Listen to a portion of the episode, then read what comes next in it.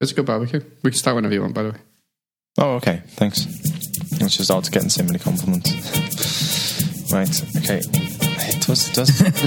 he needs to go and lie down.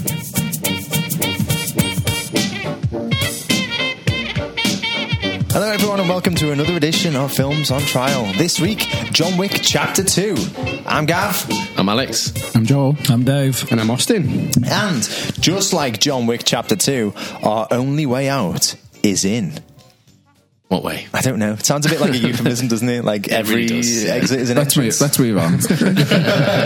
Seriously, though, if you've never heard the show before, then hold on to your pencils because you're in for a treat. Essentially, we take a film and we put it on trial. It is simple as that. There's also a whole host of other hilarious shenanigans, including a caption contest, a quiz, some questionable impressions, some subpar xylophone playing, some silly sound effects, and a lot of banter. So, this week's film on trial, as I said before, is John Wick Chapter 2.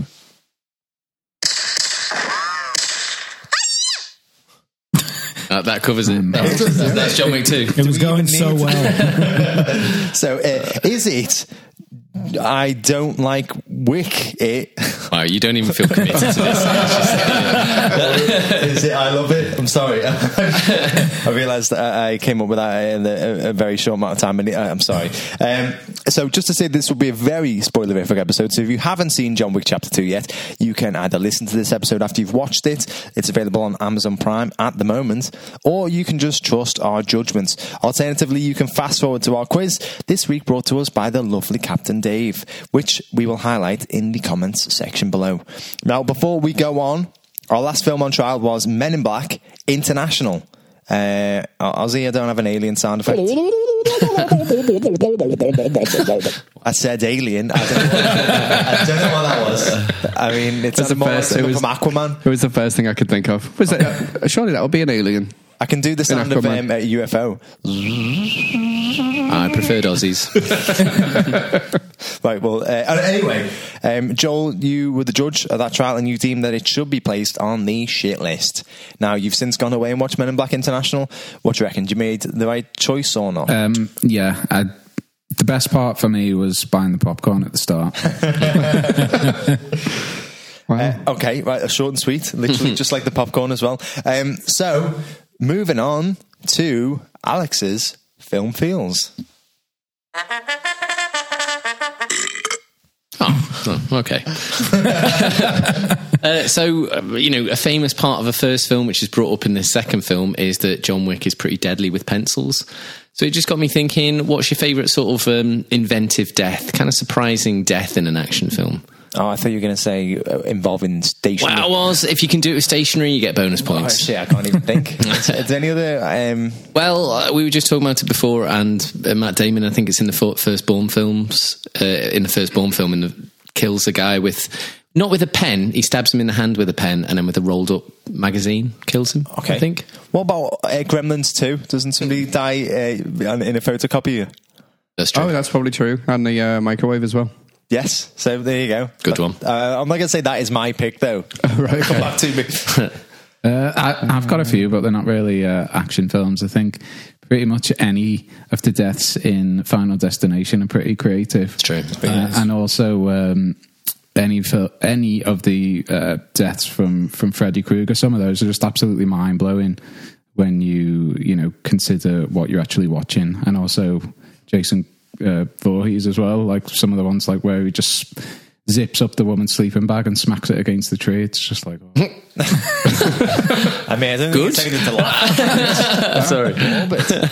Yeah, I think some of the ones in Final Destination are just fucking ridiculous. Uh, They started off when you watch the first one, like, oh, Yeah. getting hit by a bus, and oh, you know, like something uh, flies off a train and decapitates him, or you get hit by a fallen sign. But then later on, when it's like, you know, uh, the fifth or the sixth in the series, it's like, how the fuck did that even happen? I can't, I can't even think, like, the one where he gets hit It's, by qu- it- it's quite convoluted, isn't it? Yeah, it's. It's like it's like a, a, a game of mousetrap. It's like you know, it's not, not just one thing. It's about seventeen different things that happen before you even get hit. Yeah. Yeah, which probably ties into my most inventive death, Robocop.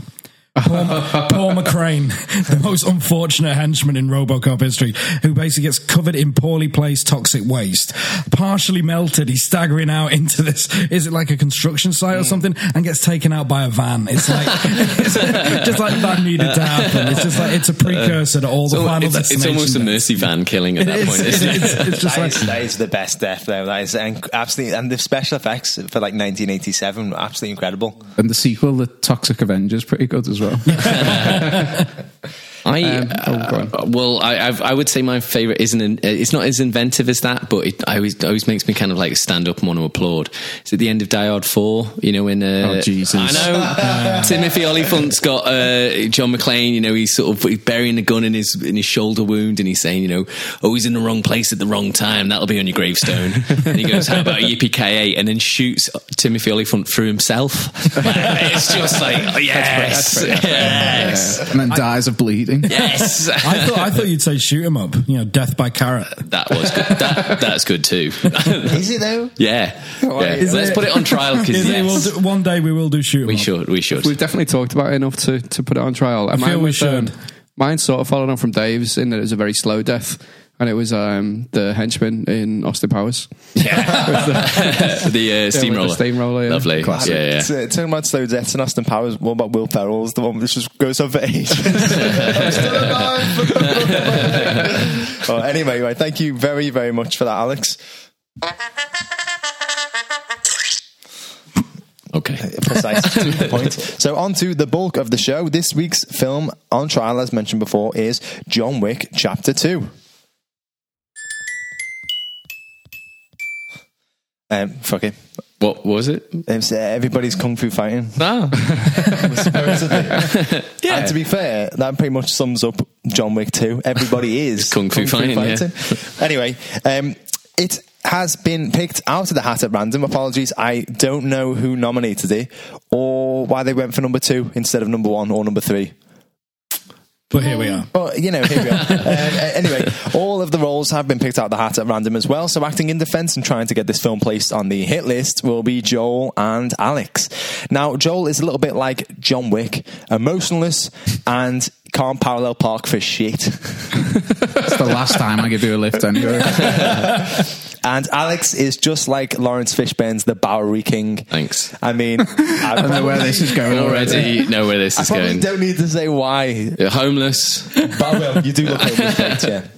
So, in the roles of prosecution and trying to get this film placed on the shit list will be Dave and Ozzy. Now, Dave is like Lance Reddick's Charon. Uh, the list of similarities is quite long here, to be honest. He always dresses smartly, he's always working, he's dependable, he loves dogs, and he probably has a love of Greek mythology, hence the name. Uh, let's see, that wasn't mean enough, was he? Hang on, hang on. Sorry, sorry, sorry. Just, just hold it a sec. What's it mean Homeless, emotionless, well dressed, and well and cultured. Yeah. And, and he's probably into some really weird porn. Is that better? You're just speculating about Lance Reddick now. A little, to be honest. Okay, and Ozzy is very similar to Common's character Cassian. He's bald, he wears a lot of black turtlenecks, and we know he's technically a good guy, but we still want to see him get the living piss beaten out of him. now, just like real court advocates, we will be making, or say everyone else will be making the best case for their roles. They may or may not be their real opinions, though, so do stay tuned to the end of the episode to hear their genuine thoughts. Which means this week I have the most important role as I will be playing the judge. I'm a bit like Riccardo Scamarcio's character, Santino D'Antonio. Uh, I- that's all right. That I've, Well done. I like just reading that off the script. I was like, fuck. um, anyway, I'm quite volatile, and I always carry a blood-stained coaster around with me. Which reminds me, uh, if you guys don't use the coasters that I've provided on my new floor slash furniture, uh, then I'll make John Wick's pencil kill look like a fucking school talent show magic trick. You will, you know. I love how uh, That's my blood on the coaster. I love how I didn't even have to say anything unless he automatically just looked over to where his glass was placed. Um, now, I must decide which list the film should be placed on, hit or shit, based solely on the arguments put to me and not using my own opinion. So, before we get started, I think we should give the listeners a bit of a better understanding as to what the film is about and spin the wheel of impressions.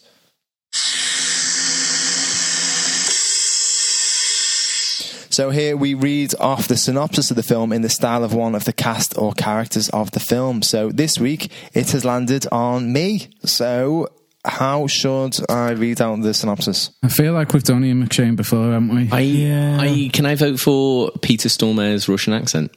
Peter Stormare's a good one. Keanu Reeves always a good one. Keanu Reeves Laurence is a good Fishburne's a good one. yeah. Gav, go on. What would you Oh, like? what would you like to Uh, do? I Or don't- Ozzy, do you want I casting imagine vote? that I'm shit on all of them, to be honest. But I reckon, I'd like to hear you do a Russian accent. okay, um, but but kind of Swedish. Stormer. Stormare's Russian accent. after returning to the criminal, That's Dracula. Sesame Street, you're doing that. Still probably better. Um, so after returning to the criminal, One, two. How many John Wicks? oh shit, can I, can I do something else? Hang on, what? Um, I can't even think of how a Russian person sounds now. But Oh, Wow. I never been to Russia. I've been to Russia. My girlfriend is a Russian historian. I hear Russian every other day, and now I can't even do if it. it makes you feel any better, by the sounds of Peter Stormare, he doesn't know what Russian sound like do, do so- Peter Stormare. Okay. Um, after returning to the underground to repay a debt, John Wick discovers that a large bounty has been put on his life. Uh, uh, uh, uh. It's a really good Count Dracula. It's a really, it's a good Count von Count from Sesame Street. So I, it's a, in my defense, I thought you were going to say Keanu Reeves, and I automatically went to Dracula. Uh, okay, anyway, so um, I think without further hesitation, allow me to kick off proceedings. So, um, uh, defense. So, Alex and Joel, how does this film start? Talk me through the plot a little bit. What, what happens? So, at the end of John Wick, chapter one, he essentially he, gets uh, he, he, he, he kills Alfie Allen. He kills the bad guy. He gets his dog back. Oh no, he doesn't actually get a new dog, and then he goes home. So how does this one start then? So it's pretty good. It starts pretty much immediately after. Like he's chasing down the last people, the criminal gangsters. That's the Peter Stormare character, who's brother of I can't remember his name in the first film, um, but the big gangster, Alfie Allen's dad. Oh, yeah, in the okay, first yeah, one. So you know it's still connected. He's getting his car back, and there's a great you know great action scene. So it starts like it means to go on. Great action scene, sort of ties into the first film. Bing bang boom, we're on. We're off on John Wick two. Then you realise that actually the events that happened in the first film mean he's now like tied in and he's got to get a marker. There's the whole laws of the world that he lives in, sort of operates in, start to come into play. And so he has to basically, you know, just go and uh, start shooting people, you know. And there's not a lot more you need to, to it than that. Well, I feel like you is do need a little bit There- more, yeah, and there is. There's enough sort of sensible plot going on, but you know, it's it's sort of just really, you know, moving from the next bit to the next bit. D- uh, okay, Ozzy, does he go from essentially just getting his car back to just shooting people? What is this? That, that is essentially the entire film. There's um, there's very little plot to this whatsoever. In actual fact, he didn't even need to get a car. He had a nice car at the end of the last one that he was he was given his uh, by his buddy, wasn't he? Because he lost his favourite car, got another nice car. yeah. Didn't need to even get a Yeah, good yeah. car. I, I think the point of John Wick He is he gets just- attached to things. Do you know what I mean? And like he just like that's kind of his thing. Do you know what I mean? No, I mean, he sounds like a reasonable guy. Uh, okay, so uh, so so what what happens? He starts shooting people in the face. Oh, okay. So he's he's drawn back into the world because of his uh, actions in the first film. He's drawn back into the world. So he's they they give a, a, an old acquaintance gives him a marker, which apparently means he has to do what he says, basically. Okay. And he'd gotten out of a life, but now he's back in a life. That means he has to follow certain rules, and that you know that that comes into play. So unwillingly, he has to go and be an assassin again. Basically, again, it makes sense. But you know, this is a John Wick two film. It's not something that it doesn't like take away from the action. It just sort of lets you, you know, bubbles it along really nicely. Okay, uh, um, Dave, do you agree with that? The the plot. Uh, no, not particularly. I think it's very basic plot. There's nothing new being brought to the table here. It's very, it's, it's apart from the uh, the idea of put, placing your blood inside this. Uh, I don't know a coaster. I think is the way. Gav described it. the marker, yeah, well, it's essentially a coaster. Aside from that, which we've seen blood oaths being made before, that's the only really novel thing about this. You know, being dragged out of retirement to repay an old debt or something like that. It, this has been going on in gangster movies since the '60s. There's nothing new to this. So one of my questions that I have is: too often you get with sequels, it's just carbon copy of the first one. The first film was really, really successful, so they steamroll ahead with the second film, and it's essentially just the exact same as the first film. Does that happen this time around, Joel? Is or is there enough uh, different with this to make it a, a film of its own merit? Um, well, first off, I think even if it was more the same, it would be a good thing because it was extremely unique, the first one, which is impressive in itself to say about an action film these days when you consider that pretty much everything has been done. Um, so I don't even think that would be a bad thing. But it doesn't do more of the same. Like the first one is very much a revenge mission. They kill his dog, and he pretty much goes on a, a big bender to, uh, For an assassin. Yeah. Um, but this one, it's a little bit different, as Alex mentioned, the marker. But the the um, the chap who gives him the marker uh, actually wants him to assassinate his sister, and then it turns out that actually he was kind of getting him to do that so that he could get rid of John Wick, and then like John Wick gets so pissed off that he ends up killing the person who gives him the marker in like the kind of safe zone, if you like. The, or the Continental Hotel. Yeah, which, which then marks him out as being. Um, What's it called? Excommunicado. Ex- excommunicado. That's the one. Uh, which basically means that every assassin, um, like known on their register, is texted John Wick's like photo and picture, and they have to kill him. So it's completely different. There are elements that are, that are similar. What a convenient setup for a third film, eh? Yeah, does it sort of end as a, as a, oh, well, you know, now you've got to watch the third one now? Or, Essentially, because he's got nowhere to go and run and hide after pissing everyone off. Nothing wrong with setting up a sequel. It wraps up the themes of the of the second film. You know, it it, it does, and then you know it, it sets it up for a third one. Didn't you, know? you say when you were defending, were prosecuting Alita that that was one of the most annoying things about it? I don't think I don't think I did. I, I recall. I recall those words. to, to be, it's, you know, on that track though, Alita is a brand new film, which Yeah, is completely different to having a successful franchise and it being number two and going, you know what, let's make a third one. Okay, so so when he um, he, he repays the debt, what what happens to, to John Wick? Is it a case of um, uh, what are the rep- repercussions? So he kills the sister, and then he's betrayed. And then they, uh, like the person who sent him on the mission, then wants to tie up loose ends. So then he's got this mm, Italian mob boss after him, and then that's when the film, I think, really, really, really starts getting even better. Um, he, the Italian mobster who's put him on the hit for to kill his sister, then puts another contract out on John Wick. So all of the you sort of have what you think is going to happen in the third film starts happening, where you have all these assassins coming after John Wick, Oh. which just gives a really nice time. You know, it's it's you get these different. You get like a sumo guy who comes after him, and you get a violinist who comes after him. It sounds it look it looks better in the film than, than it sounds me saying it. Down the road, there's like a, there's a baker with some like uh, a, a, It's a rolling some pin, rolls, just nunchucks. pulls. yeah. It's a Crossing little, guard with a samurai it's, sword and all it's a little like there, that, there was it's a really mime and there was a clown at one point. You also during that sequence because you know one of the funniest bits in the first film was when he goes, "I once saw." John Wick kill someone with a pencil, you know, and you're just like, oh, this is funny. And then you see him get to kill someone with a pencil, and it's not that funny. Like, it's, it's pretty, Two people Oh, with yeah. a pencil. it's pretty horrendous. I've- Two I've people with a pencil. How he, how he sounds in the first film, like fucking King pencil. pencil. okay, uh, so Dave, uh, is is that exciting? Uh, Alex says that all these uh, new and interesting uh, assassins coming out of the woodwork while he's trying to, you know, he- he's on the run or he's trying to complete his mission. Um, it- it's a bit exciting. Them, them all just coming out of everywhere, and uh, that different? Um, it's maybe slightly different. I'll give it that, but it's not particularly that interesting. The the scene with the assassins after the uh, assassination of Gi- Gianna was that her name? The, yeah, the mob boss. After she's killed, he has a little shootout with her henchman. Then he has a shootout with Santino's henchman, and then the bit with the assassins is not as interesting as it sounds. It's kind of just a montage, and it takes place over the course of maybe a minute, maybe two minutes at most. And this quick montage is, you know, he meets a couple of like assassins with gimmicks, and then that's about it. It's all over, and it's it blink and you'd miss it. Okay, and uh, Joel, well, what, what do you think? Is is that the case? Uh, Um, do you think that uh, these assassins that David and Alex were talking about? Do you think that they're just sort of generic um, uh, assassins just thrown in there? It's like, oh yeah, we'll give this one a violin, or we'll give this one a stupid haircut, or whatever. Or do you think, haircut. or do you think that, uh, that that, you know that they, they- they're fleshed out enough characters?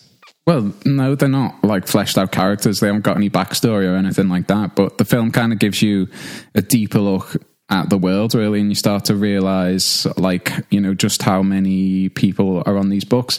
And as is often the case in action films, a lot of the um, you know characters that are killed just a kind of fodder that they're there to be killed and oh, it's kind of is the case but it's not the case here because although they are there just to be killed. Like each fight that he has with an assassin isn't just like banging you dead. It's like a little bit drawn out. I don't agree with dave when he said it's, like blink and you'll miss it.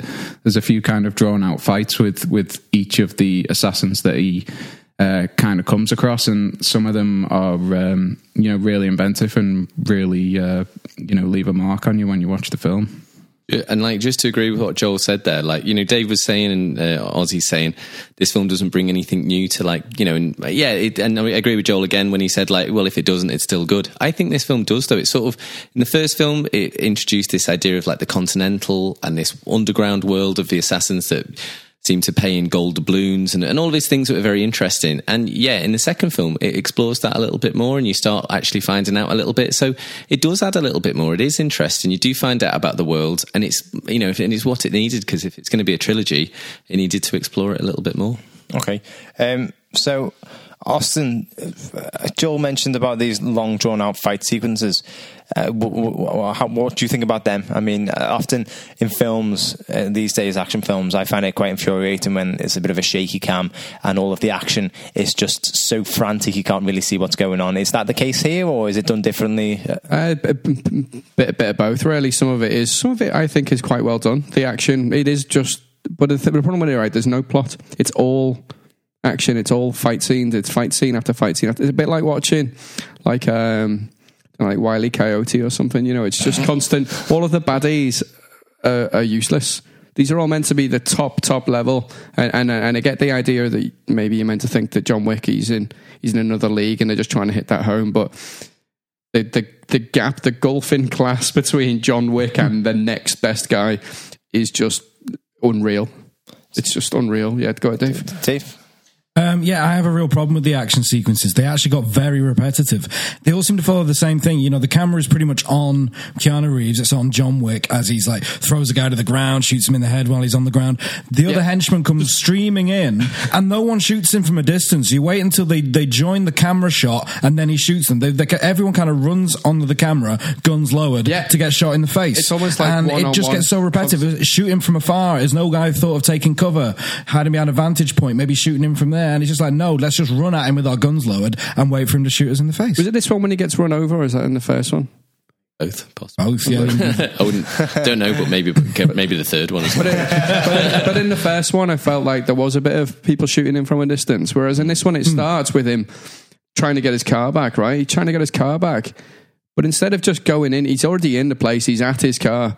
And then he decides to kill like six or seven men and make a big deal out of it. and trash his car. Yeah, and then rings the guy who's in charge of the thing to say, "Oh, by the way, I'm uh, I'm at my car." Starts the engine, yes. and they kick up they kick up a fuss, and then he leaves in a trashed car. He, So, like, so he fucks up his car even though he was trying to get it back. It's a John Wick too. For what's he going to do? Politely ask for his car. The guy's going to be like, "Ah, yeah, yeah. Here's your car, mate. Sorry about that." But he's Off John. Wick. He's going to. You know what I mean? Like, who's going to be watching the rest of that film? Why not Like- just why not just send him a pencil and an envelope and say, can I, can I have my car back, please? Uh, so, um, yeah, okay. So one of the things I wanted to ask about is well, hang on, so you were saying about these assassins. So uh, the, the, the film, the plot, it's quite. You said it just starts after the first film. Yeah. So is he not fucking knackered, like uh, battered John all Wick, these John lads? Wick, isn't he? I think, like, It's not directly after. yeah. Is it not? It's within a week. He's probably had a bath or something. Do you know what I mean? Because I'm thinking like He's binge watched The Lord of the Rings. Sharpening his pencils. he's had a nice couple of sandwiches, a hot meal, and, uh, and he's back on the road. Okay, right. So, so one of the questions I probably do have there is about um, Keanu and his acting ability. So, uh, Alex, Yes. right? Uh, uh, how is Keanu Reeves in this? I wouldn't say Keanu Reeves like is going to ever be winning an Oscar for the best like performance of someone who's like you know in pain or you know. Would you say that to his face? No, no, I wouldn't. Uh, not after and that's the watching John thing. Wick That, too, that's because he's, he's shot a million times and just carries on. he's incredibly dedicated to his role. Keanu Reeves had a really good career because he knows when to pick his roles. Like he's picked some, you know, Point Break, uh, The Matrix, uh, John Wick. I'm sure I'm missing out quite a few here, but you know, he, he knows when to pick his roles, and he's picked a perfect one for him here. It's an absolutely perfect vehicle. It doesn't require a great range of emotion.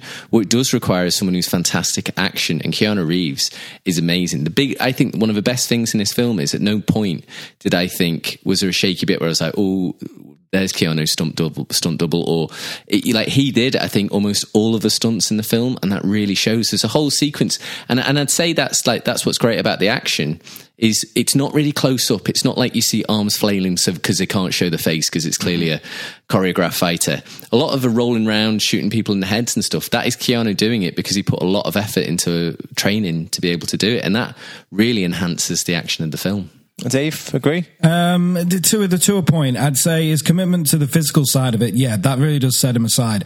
Otherwise, you're right. He does pick very good film roles. In that, in this instance, he's fi- picked a film role that anyone could have done. There's no real requirement Judi to be a good actor.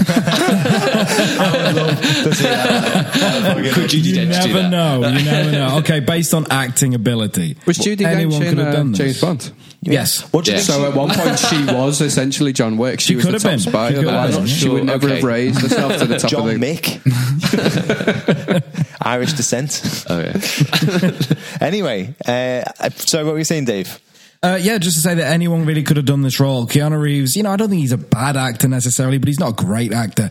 He doesn't really bring anything to the table in that respect. And yeah, like a Sean Connery, if you would. Yes, very much so, very much so. Picks a good film though, and he has picked a good project. But how much kudos can you really Sean give the film? Didn't, didn't pick the film. how much kudos can you really give the film for his decision? You know, for, for him liking the script. But was he was he good in it though? I mean, regardless of the script and the dialogue. He was fine, but he would have struggled to have been bad. There wasn't that much demand on him, aside from the physicality, which he did embrace and he did very well. Okay. Aside from that, it, it would have been hard to mess this up.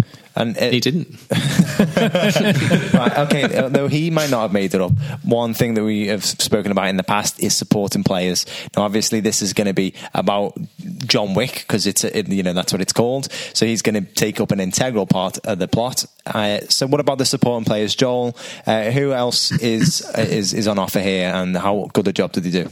Um, I mean, really, it's just about John Wick, but there, as you say, there are supporting players. Um, Santino, the kind of guy who gives him the marker, played by Ricardo. I don't even want to say. Scamacho. Scamacho. Um, he's pretty decent in that you really don't like him, and that's pretty much what he's there to do. Um, you know, when they're in uh, the hotel, you kind of want John Wick to kill him, even though you know you're going to get in trouble. Uh, so, by in that regard, he's kind of done his job. Ian McShane's in there, being Ian McShane. Uh, Ruby Rose is somebody like I just really cannot get behind, like ever. So, Oh, really? I think she's maybe somebody who could have been cast differently. You know, I just didn't think her character was that great. Uh, but uh, Cassian, I'm not sure who who plays him. Common, that's the one. Um, again, I thought he was great, and I totally disagree with what Austin said before that like the John Wick's on another level to everybody. Like uh, Cassian is easily as equal, and the fights between those two, um, again, are very very well done, and you kind of. It, it's up in the air who wins a lot of the time. Uh, there's a few others: uh, Lance Reddick, Laurence Fishburne, uh, John Luigiano uh, slash Luigi. You know, they all do. they, Did he they, manage to say Stober throughout this film? if he did, then it doesn't show. Yeah, I suppose this time round, if he did break any of his limbs, it was probably because of somebody else, not because he was pissed. Um, so they they all do. They all do respectable jobs, you know. They do what they're there to do. Like Alex said, they're not going to win any Oscars for the work, but when you're in an action film, that person is there to drive the plot along. The baddie is there to make you hate him and to make you want to get on the side of the good guy. And as I say, that's exactly what all of them do. There isn't any performances where you watch it and you go, "Ooh, you know, that doesn't really fit" or anything like that. Um, so I wouldn't really say there's any weak links in, in this one. Alex, Other- other are than they the going plot. to Uh, other than the plot? I- Are they going to win any Oscars for their acting in this? Uh, well, I don't think John Wick Chapter Two is going to be in the Oscars anytime soon. Uh, But it, but should it? But should it? Uh, I thought I- I'd have to disagree with Joel there and say actually Ruby Rose is one of my favourite things in the film. I thought because she's um, uh, a mute in the film and uh, do- uses sign language, and I think some of the things she does, like it's I don't know, I, I like she sort of uh, puts her middle finger up at one point, but I sort of rewound it because I just like the way she did it so much. I thought she actually did that really really well, so I, I liked her in it. One line. So she's able to convey a lot of emotion without through a middle saying finger. Yeah, yeah, yeah. Okay. And um, Common as well, like Joel said, like he is a like a match. You can't have everyone matching his power. And I thought there's a nice little interplay. So you know, Keanu, I think got a bit of a bad rap in the last little bit. There's a nice little bit where him and Common he's just killed Common's um, body, Common's the bodyguard of the mob boss that John Wick kills. And they walk past each other at the party, and he goes like, "You having a good night?" And like John Wick's like, "Afraid so."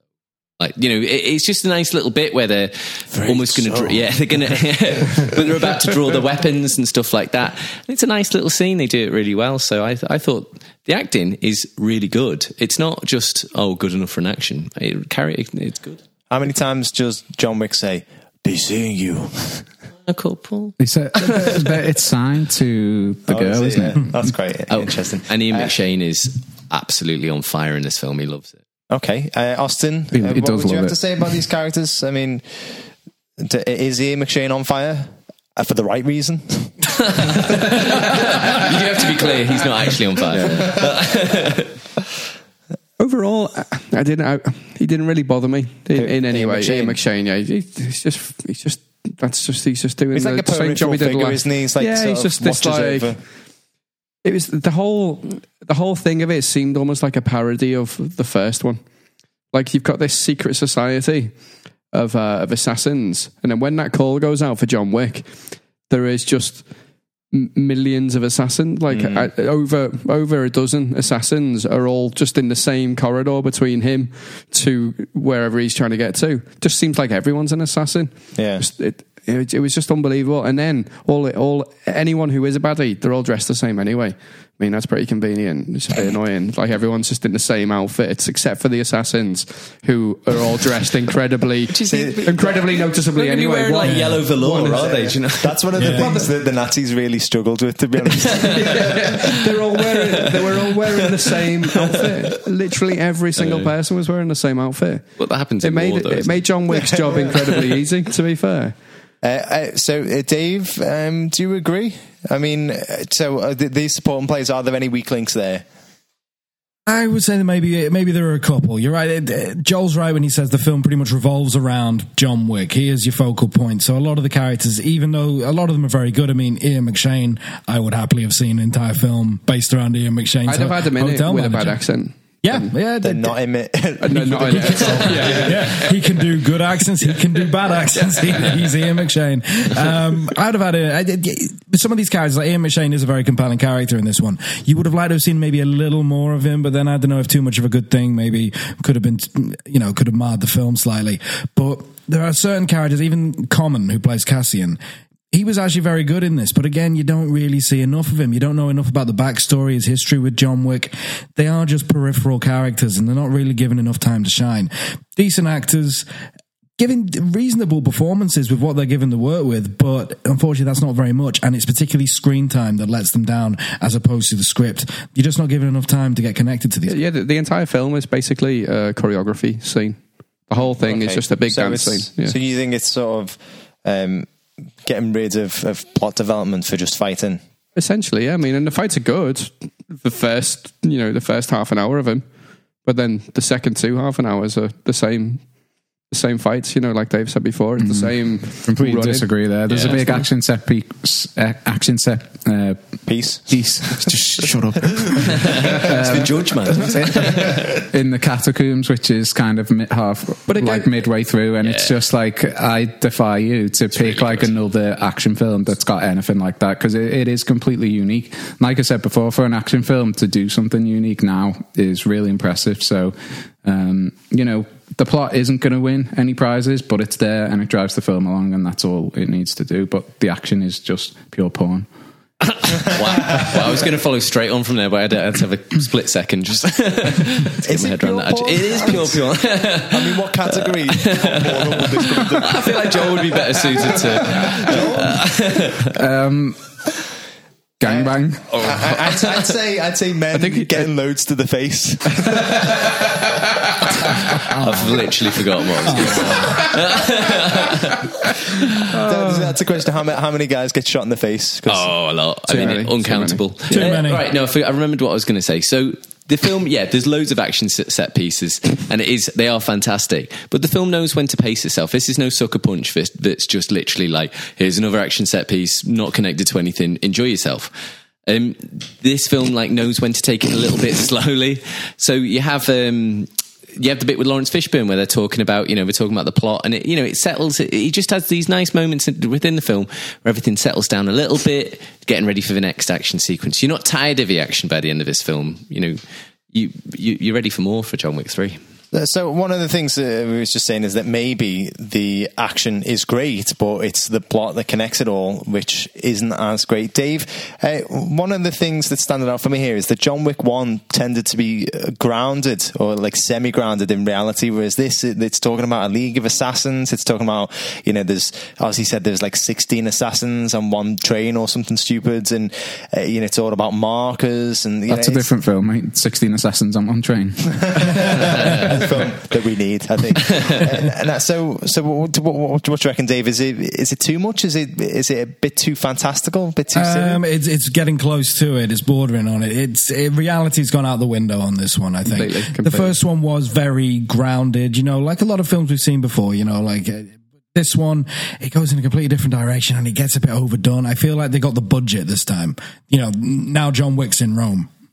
Now we got a budget to play with. We can get Franco Nero to play the the concierge in the in the hotel in Rome. I think they got a bit carried away with themselves. Maybe got a bit too big, too fast. You know, the first film did so well and was so popular that maybe they overshot themselves a little on this one. Oh, so th- th- at least that's quite good that they got Franco Nero in. To He play an looks so out of place, though. Does he? So, one one of my biggest Not a dog, criticisms. Sorry, Not a dog man. not a dog man. what, what what are my criticisms? Like a dog man, that sounds like a really shit superhero that you just come up with. One of my criticisms of the first film was that they had non-Europeans doing terrible European accents. Uh, uh, specifically, Alfie Allen with one of the fucking worst Russian accents I've ever heard in a film. Is there any of that going on in the second film? You say it's a criticism, but did it ruin the first film? It ruins like that section that he was in. But was it section that he was memorable? In. Yeah, well, yeah, So you can't shut your deny that, face. yeah. Do you know what? This, this, But, you know, uh, you know like, sit, sitting on my testicles would be memorable. no, there, there is at the start, like there is the same accents are back, but apart from that, I wouldn't really say there's there's anything bad in there. oh, I was going to say, Judge, this time they got Europeans to do bad European accents. well, technically, Alf, Alfie Allen's British. Technically, they did first time around as well. And as well, like imagine if they'd got you on board, Gav, they'd be like, "Where's Dracula?" yeah, no, glass houses, mate. I'm not paid millions of dollars to do this. One thing in the uh, like to carry on from this fantastic element is the timelines seem to go out the window. The length of time it takes to do anything Not really. is, and and I know it's a plot device, but it's it's a little bit frustrating that What, what things happen Like, traveling like to and from. yeah, you can or- go uh, yeah anywhere almost instantly, anywhere just within like the in city, Men in Black International. just like in Men in Black International. Yeah, but Get, you know, get the underground alien speed rail. Yeah, yeah, well, pretty much. That's well. He must have been on the assassin, the assassin inter, interlink or something. Yeah, he's got a special metro just for those guys. That's why there were so many of them on the same train. Checking they all Yeah. have uh, subsidized metro cards. You have to use one of those little gold coins to get in. That's what it is. But yeah, like things like it gets a suit made within like six hours. Man, it takes takes some bulletproof stuff suit. A bulletproof, A bulletproof suit. A very flexible, bulletproof Yeah. suit. It It, would have looks so, like en- any so other entertaining suit. for John Wick just to been waiting for his suit. yeah, for the last ten years. this His is, this is beard really could have grounded in grown or reality. something. Great. no, it's a very flexible. Talking about reality, yeah, a very flexible suit that looks like any other suit, but it's completely bulletproof. Okay, Alex, uh, you need to be louder with that. Uh, who gives a shit? Uh, no, right. But I feel like yeah, I feel like the prosecution started off talking about how this was more of the same, and now we're talking about oh, it's all fantastical and all different. Yeah, the new too bits different. aren't good though. Right, but it, I think it needed to explore these new bits, and I think they're absolute. I think they are good. I think the bit with the suit, you go with it. Yeah, it's not real, but then again, you know what I mean. John Wick would just take one bullet and be down. It's not a real film we're watching, and it's just that level of fantasy enough. It explores the new elements that it's bringing up, explains them, but doesn't over-explain them. It's just it gets it gets that part is just right in this. But do you remember when you watched Men in Black, the very first Men in Black? Yeah. And then remember when you watched the very first John Wick? You think, shit, this is really good. These are great films. What, like, two very different films. However, you get to Men in Black 2, you've got bigger guns, more outrageous, just readily available. You get to Men in Black International, and everything's just there up on a plate ready for you. I mean, I would say John Men in Wick Black 2. shit. but John Wick Two is exactly the same. Just everything is just. John just Wick there. Two He is not the same as Men in Black Two. On the same Ozzy, league, to be fair, I think you are like comparing a chocolate bar to a plate of diarrhea. You know, it's that's. I know Men in Black International was all right. Really, but I'm just trying to figure out: is it a nice chocolate bar? That's what I want to find out. Uh, uh, so, Dave, how does this film end? How, how's it wrapped up? So, uh, shit's hit the fan. He's um, oh, it, Excommunicado. excommunicado. So, so how, so how does that end? So he shoots uh, Santino. Yep. Uh, in the in the Continental. Yeah, which was completely unsatisfying, by the way. That's, uh, that wasn't the end I wanted to see for Santino. I thought I was hoping to be a bit more drawn out than that. Really? So, Yeah, so it's how, just- how does how does his character how, how's that resolved? With Santino, He it's- blows his brains Yeah, yeah. He basically San, Santino's taunting him and doesn't even have a chance to realize what's about to happen. John Wick just takes his gun out and shoots him in the head. That's it. Kind of. You know, it gets the job done, but it's a little underwhelming after the fantastic action sequences we've just seen before. So that was a bit of a letdown, I feel. But after that, Ian McShane's character has no choice but to excommunicado, or excommunicate, I should say, uh, John Wick. So that essentially ends it. It ends with um, Ian McShane, you know, meeting with John Wick and explaining, you know, this is, you know, this is how it had to be, John, that sort of thing. You know, I'll give you 24 hours and just basically cuts around a number of assassins around the city as the, the message comes through to their pages or their phones that John Wick is now fair game. I mean, there's a bounty on his head. And that's pretty much it. And it just like uh, we mentioned it before, it just basically sets up a sequel Okay. blatantly. Joel, uh, what Dave's described there is, is essentially sounds like uh, playing a game, uh, getting to the final fight scene, and then it just crashing. Uh, is is that is that, is that the case? Is is the final death satisfying? Uh, well, I wouldn't really say it's the final death. It's not even that. mm, I I think it's like a bit before the end. Uh, there's a fair bit that happens after that anyway, but I think I think it is quite satisfying. Like you know, the um, oh Christ, I've forgotten his name about five times during this Santino? podcast. Santino, like he's all smug, like he's really, really smug because he's in like the the hotel and he knows that John Wick can't kill him. So he's got this big smug grin on his face, and he, you know, he, he's eating posh food and that type of stuff. And John Wick just goes tough shit and shoots him in the face, basically.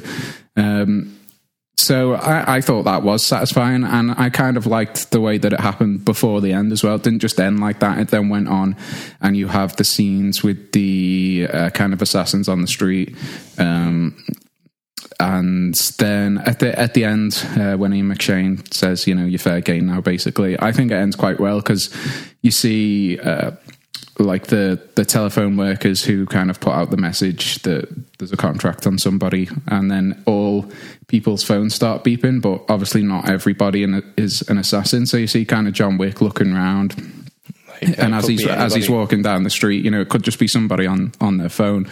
Uh, so there's that kind of uh, you know. Uh, like he, he can't really trust anybody type of aspect to it. And i think it sets up the, the third one really well without kind of pushing it on you too far. It doesn't leave it on like a cliffhanger kind of like you know with the walking dead in that season where it's who did negan kill? It's not like that at all. It's just you know if you enjoyed it go and watch john wick 3 that's pretty much all it does. Is, is there a bit where like somebody gets a notification on the phone that they've been outbid on something on eBay? exactly. Stabs them in the uh, uh, Yeah, just to say that you know what Joe was saying about not everyone's an assassin. It seems like every other person in that park is. Like everyone's phone around him is, is ringing. You know, they're all like, "Oh shit, John Wick, fair game, there he is." And it's just every other person does seem to be an assassin at that point. It's like Well, New York thing. seems You don't full see of them assassins. all being assassins. It just kind of makes a point to show people looking at the they might phones. have been in some trust. sort of phone orientated flash mob. Yeah, exactly. Do you know, well, there is a flash mob right before that when he, um, everyone in the park stops Yeah. while he tells him that you know execute. So everyone in the park was an assassin at one point, and then he says you've got an hour At head start. point. Then he gets off. Haven't we all been? We left that game. but the, the, th- like one of the most disappointing points about the end is that the sequel set up without anywhere for John Wick to go. You can't develop a character when all he's got to do is just fight for the next uh, one and a half hours. To be so fair, John Wick Three is like essentially what's going to happen, wanna isn't it? watch that. It could, how does he fight his way out of this? Well, the same way That- he did the last one and a half hours, See- probably. See, see, that's see, that's the thing. Like the danger of the character, I would say, would be you made John Wick so powerful that he's basically unkillable. Yeah. you know. So I think what they needed to do was to like change it a little bit. So you know, it's it's shocking when he kills Santini because the whole thing is like don't kill people on continental ground. So when he blows his brains out without warning, I think that's really well done. Yeah. And they needed to make something like a threat to John Wick because literally nothing threatens the guy. You know. So having all the assassins and they change it so he can't go to the continental now, and he looks a bit scared as he's running through the park. And he's starting to look a little bit nervous, which you haven't seen him do. That's a good character development. You're like, oh, what's going to happen in his third film? Things have changed now. John Wick might not be completely. have a, he's not going to have as many fancy suits, and he's not going to have. Exactly, yeah. But, but can't get- does that not back him up against the wall and say like, okay, well, where did they go after John Wick three? If everybody in the entire don't. world is after him, if he then beats everybody in the third film, what happens? after Well, we'll see in John Wick 4, Just want mate. to see, just want to see John Wick Okay. three first. Right, just two quick questions. The first one uh, is, is just to everybody. This is the reunion of um, Keanu Reeves and Laurence Fishburne. They haven't been seen together since The Matrix. Uh, how, how did that go? I mean, it sounds like quite a momentous uh, pairing uh, or a reunion. I mean, on- on- neither mean- one of them mentioned it, which was disappointing. Just rude, wasn't it? Maybe like, come on, John, take a pill. They, they didn't have a great deal of interaction, but you, you know, it's not like when you watch it, you're like, "Whoa, yeah, first time since the Matrix." Because I mean, I would be. you know, the Matrix left some sad right memories. down by my The. Matrix left some you? sad memories for some people. Um, What the, the second, the second and the third one. Uh, so yeah, you know, it's uh, it's not really you know something that I went to see the film for. Okay. Uh, uh, I just want to say, I, I know we normally do the trivia after this, but it's it's very relevant right now, so I just thought I'd throw it in there now. Um, if you look on the Bowery King's desk when they're in that scene with in his office, uh, there's a pair of Morpheus's glasses. oh, really? Yeah, just uh, right. while it was in there, I thought that this is my trivia. Let's get it done. Fantastic little Easter egg to point It's out. there. Keep, keep an eye out. Look at the desk. What Look a at the film. desk. What a treat. Uh, and there's, there's just one quick little question I'd like to ask. Uh, so, um, one of the things I liked about the first one, there was a bit of uh, gender equality. One of the assassins was female, uh, you know, and she was just as much of a badass as the male assassins as well. Is is there more of that in this film? Or Yeah, you'll love this. Ruby Yeah. Rose is pretty badass. She's uh, she's probably the one that gives him the best fight in the film. Okay. and like take you know is so I, I think also the mob boss. Um, she's not a fighter, but she's clearly a very powerful, strong woman in it. So yeah, no, I think I think there is good gender equality. Uh, Dave, agree? Um, yeah, I'll give him that. I'd say the best fight in the film is him versus Cassian. To be fair, but yeah, this I mean, that, argue arguably, but not. she she for does sure. put up a good.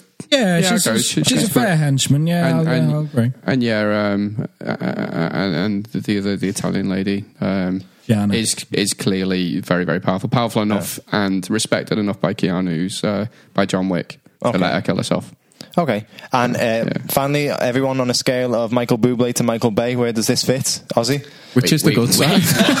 yeah, where do we Which want to be on that one? scale? Well, in terms Well, of right, over the in the middle, so we're nowhere near the other side. Also, Michael Bublé is over the top swing, and Michael Bay is over the top. Yeah, M- Michael Bublé is like Granny's favorite. Michael Bay is Okay. explosions every second. You know what I mean? That's that's what I'm saying. I'm going to go like, for Michael, or- Michael Bay, but with a bit of Christmas version of Michael Bublé in there as well. Ooh, okay, good. So I like that. I'm going to say Michael Bay dressed as Michael Bublé. Ooh, yeah, okay, I can go with that. Yeah. I'm gonna I'm gonna do the opposite and say Michael Bublé, but dressed as Michael. Oh, no.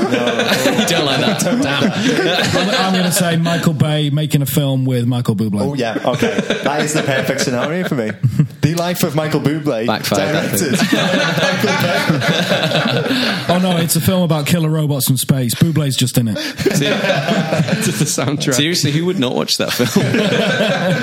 Okay, right. Well, I've got a lot to think over, so I think we're going to hand it over to Dave for a bit of a quiz. Yeah, can do. So this quiz is about John Wick's best friend. Pencils in film. No, it's on dogs. it's on dogs in film. Uh, and Pencils and films would have been a fucking boss. you know what? I kind of wish I'd done that now. I kind of no, What this is- HB does Matt Damon use? But no, this will be on dogs in films, and there's a lot of bonus points up for grabs here, guys. You'll see, you'll get the gist of it as we go along. Alex, would you keep score? Because with the bonus points, I am never going to be able to keep track. No worries. Okay, so I'm just going to go around. You're going to get a question. You're going to get a little bonus You know, my question. at favourite thing about a Dave quiz is that somebody does actually keep score and doesn't just make it it up at the end based on how you think people have done. Who was loudest? Didn't you win the last quiz that I did? Yeah, of course, but I did. Ungrateful. But I did terribly. okay, Gav. John Hughes co-wrote Beethoven using the alias Edmond Dantès. What is this a reference to? Um, Dan- Dante's Peak. It's not Alex. Steal the point. Monte Cristo. It is Count of Monte Cristo. Fuck, it is as Yeah. oh my god, we've done. And on. I'll let you have your bonus point if you can, though, Gav. What kind of dog is Beethoven? Oh, you know, I just literally said to you before, I- this is about fucking dog breeds. Cause Yeah, it is- it is it a Saint Bernard? It is a Saint Bernard. You get a point. Austin. Turner and Hooch is your is going to be your film. Reginald VelJohnson co-stars as Detective David Sutton. In which film did he play another police officer? Jesus Oh, Christ. RoboCop. Oh, No. Come on, man. No idea. No, I never don't never heard of Turner. And I don't want to steal. Yeah. Bam. Die, Yeah. Die Hard. Is Die Hard point for And technically, uh, Family Matters. Was near cop in that as well. Possibly so, actually. and uh, Ozzy for your bonus point. What kind of dog is uh, Hooch? Greyhound. No, he's Labrador. No. Is it like a big bulldog? It's like a big slavery one, isn't it? Yeah, Oh, them big slathery dogs. This this one's one of the trickier ones. It's apparently a Bordeaux Mastiff. I would have accepted Bull Mastiff or something Oh, along those okay. lines. What did I say? A bulldog. Dog, I think. I did say a dog though, did I not? You said You did say a dog. you did say a dog. I think Joel, you're getting off quite easy on this one, mate. What is the namesake of Marley in Marley and Me? What, who's me? No, who's- who, Marley. Why is Marley named Marley? Who is the namesake? um, his dad, No, his granddad. no. Yeah, Gav. Bob Marley? It is Bob Marley. Really. and Joel, let you have your bonus point. What kind of dog is Marley? A Labrador. It is a Labrador. Well done. That. Yeah. Alex, you're up. yes. In Hachi, A Dog's Tale, which US actor stars? That was Um, very poor English. I didn't run that one right. say again. Hachi. In Hachi, A Dog's Tale, who is your, who's your main man? Bam. Uh, I don't know. Laurence Olivier. Not Laurence Olivier. Gav? Bam. Uh, Richard Gere. It is Richard Gere. you were close. You were so Did you say that Richard Gere is the Laurence Olivier? Dog films. Alex, for your bonus point, what kind of dog is Hachi? Uh, Shih Tzu. No, Oh, it's a good them- guess. Oh, I can't remember what it's called. Anyone? No. No, it's an Akita. Uh, Nikita. Yeah, Nikita. Yeah. The- The, the dog that El, uh, typical Elton Richard. Gere. Yeah. Gav. Hello. The late Michael Nyqvist stars as villain Viggo Tarasov in the first John Wick film. Yes. For which trilogy is he best known? Gail with the dragon tattoo. I'll accept Millennium Trilogy, correct. And Gav,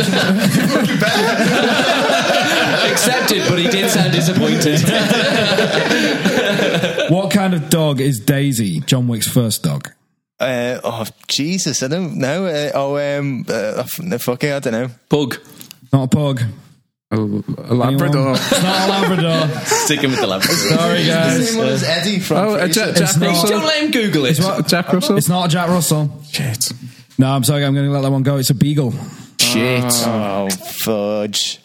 Like, like a What a Jeremy dog Beagle. as well. I had a question here about But with Peter two Stormare's hands. nationality, but um, that was mentioned earlier, so I'm going to let that one go. So, Austin, I'm going to ask you. Swedish. what was the first film that Peter Stormare starred in with Keanu Reeves? Um, Jesus.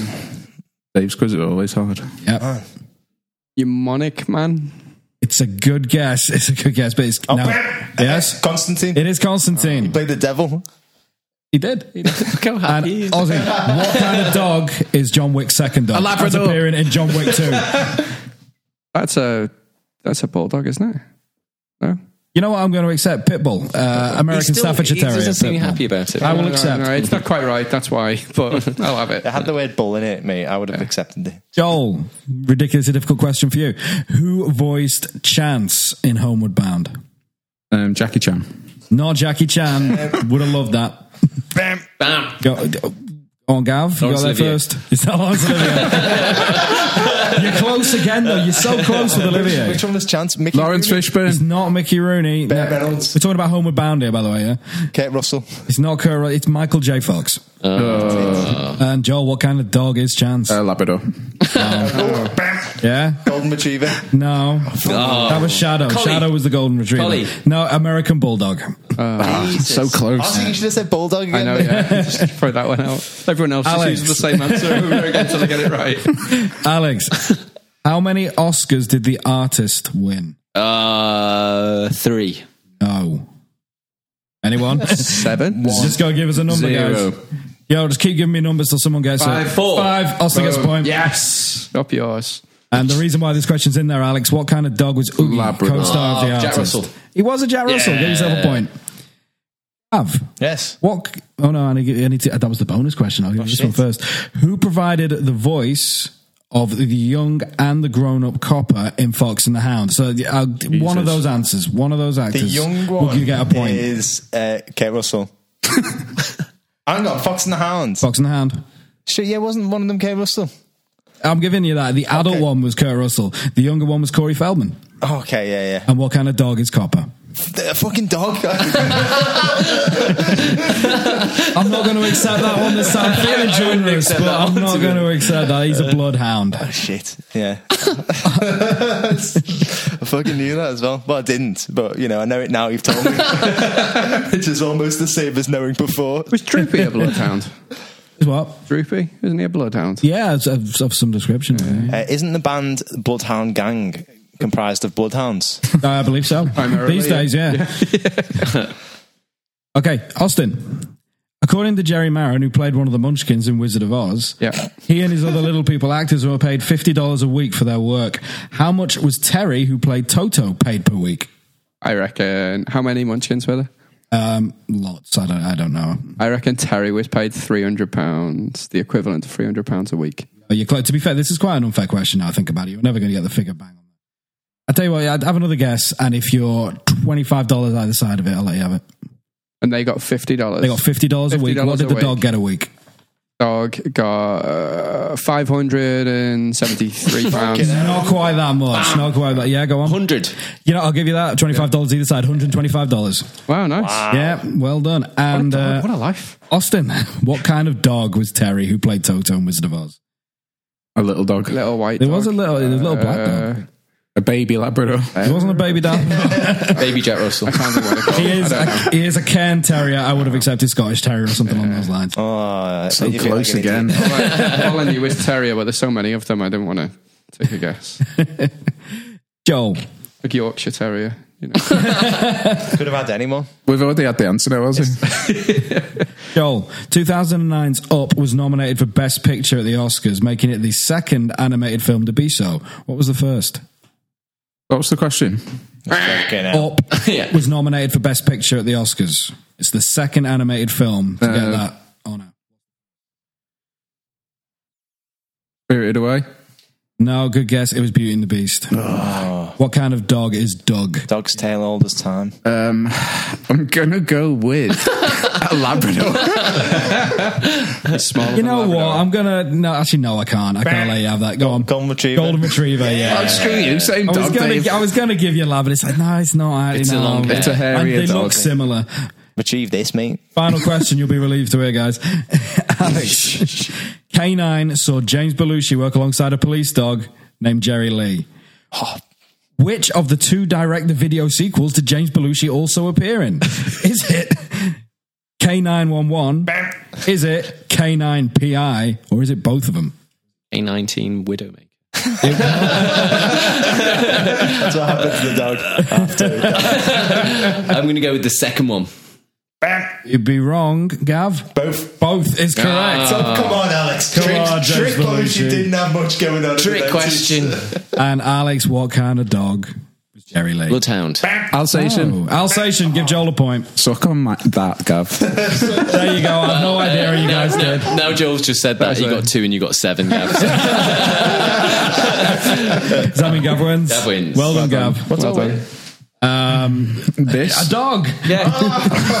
It'll go well with your two cats. Seven Labradors.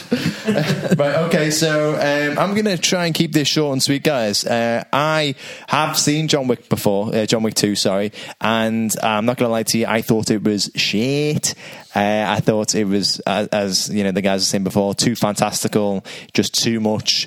Uh, the plot wasn't good enough. It was just action for action's sake. Um, and you know, going into this, I would have said, yeah, it's going on the shit list. But I think you guys have swayed me enough to say, you know what, it sounds all right. It sounds like the action does make up for any like poor bits of script or development, and the, the cast and the performances and the fight choreography and you know the action scenes were good enough to make up for any other like areas that might have been lacking. So, sorry, Dave and Ozzy, but this one's going on the hit list. It, it, it's just as well because if you literally said at the end of a podcast, oh, I watched it before and it's shit, it would have made the entire thing a little redundant. You know? It's been great having you all around to talk about it, but it's shit. Actually, already seen it. That's the judge. I saw that guy murder the other person. So, uh, um, oh, yes, so honest opinions then, uh, Joel and Alex. Uh, did you like it as much as you said you did? Um, well, we didn't actually say it, so don't put words in our mouth, please, mate. Okay, go. moving on. Uh, um, uh, the action's great, but it, it's definitely weaker than the first one. I'm unfortunate in that I haven't seen the third one yet, and I think that's great. And I think number two is considered to be the weakest of the bunch, but I think it's on the right list. I still think it, it's a good film. Alex? I liked it the second time I watched it more. I liked it the first time, but I did think the the main thing that I agree with Dave is the action gets a little bit repetitive. He keeps like sort of throwing himself on the floor, putting villains' legs heads between his legs, and then blowing their brains out. which is which Is is, that bad, though? It's great for the first time, but it does. I think it happens about eight times, and you're a bit like, oh, you know what I mean. If I was Well, between his legs, I'd see If it you're coming. like a 50 plus year old assassin and you're getting jumped by these younger guys. Fifty plus. Well, yeah, I mean, how old's Keanu Reeves? He's got to be over 50, hasn't he? Mid to late forties. 74, I think. He did But, you 10 know, years yeah, off you'd as just well. be relying on your old tricks, wouldn't you? You wouldn't. It's true. I think the others would have learned it by now. though. See, The legend that defending is it. John Wick. I know These are all his moves. This should be what they teach in, like, in assassin school. It's how to be like John Wick, and then they'd know all of his tricks. And Well, then, then the film would essentially just end. Just don't go on the floor. You go on the floor, you're dead. uh, Austin, then, I mean, d- I, I really enjoyed it. There's this fuck all plot, but the action's great, so it's easy watch, and it's uh, and he dresses well, so it's nice. Okay, and uh, Captain Dave, what do you reckon? Yeah, I, I liked it. I think it's a good film. I think it's a really good, solid cast, like the guys were saying before. I, I do. That's a genuine gripe about the action. It does get repetitive. Have a look at it again. People do just tend to run into the camera shot and get shot by by uh, John Wick.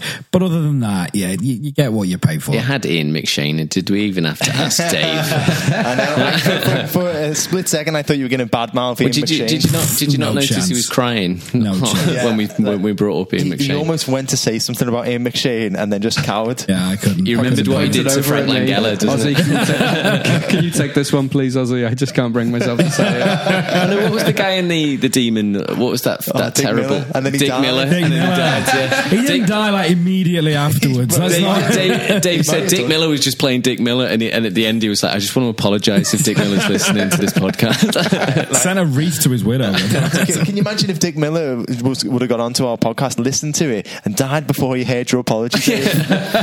I'm not taking that chance with Ian McShane, mate. Not taking that chance. okay, so higher or lower than our previous film on trial, which was Men in Black International, which scored 38 out of 100 on Metacritic. Higher, higher, higher. higher, It's got to much be higher. higher. It's way, it's way. Seventy-one. It goes sixty nine. On Metacritic. 66. I'm going to say uh, 81. Uh, ooh, hello. Uh, okay, so Brucey is. Uh, I mean, come on, Ozzy, played the game. uh, uh, Brucey is, is closest. It's 75 out of 100, so well done there. Uh, so, once again, I put up a poll on Twitter over the weekend and I asked our friends and followers which list John Wick 2 should be placed on. A whopping 75% of our listeners decided that it should be placed on the hit list. So Metacritic is spot on. 75 out of 100 people agree that it's boss.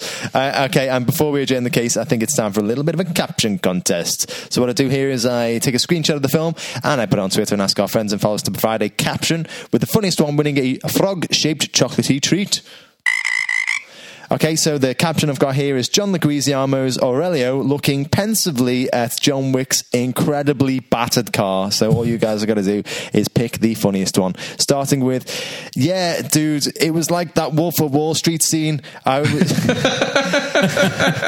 uh, yeah, that's that's enough. Uh, uh, some of these are just like one of them's just John Wick. Will you marry me? Oh yeah, I suppose because he's bending down. I just thought that that was some guy really, really John big fan of the uh, of, of, uh, John Wick. There.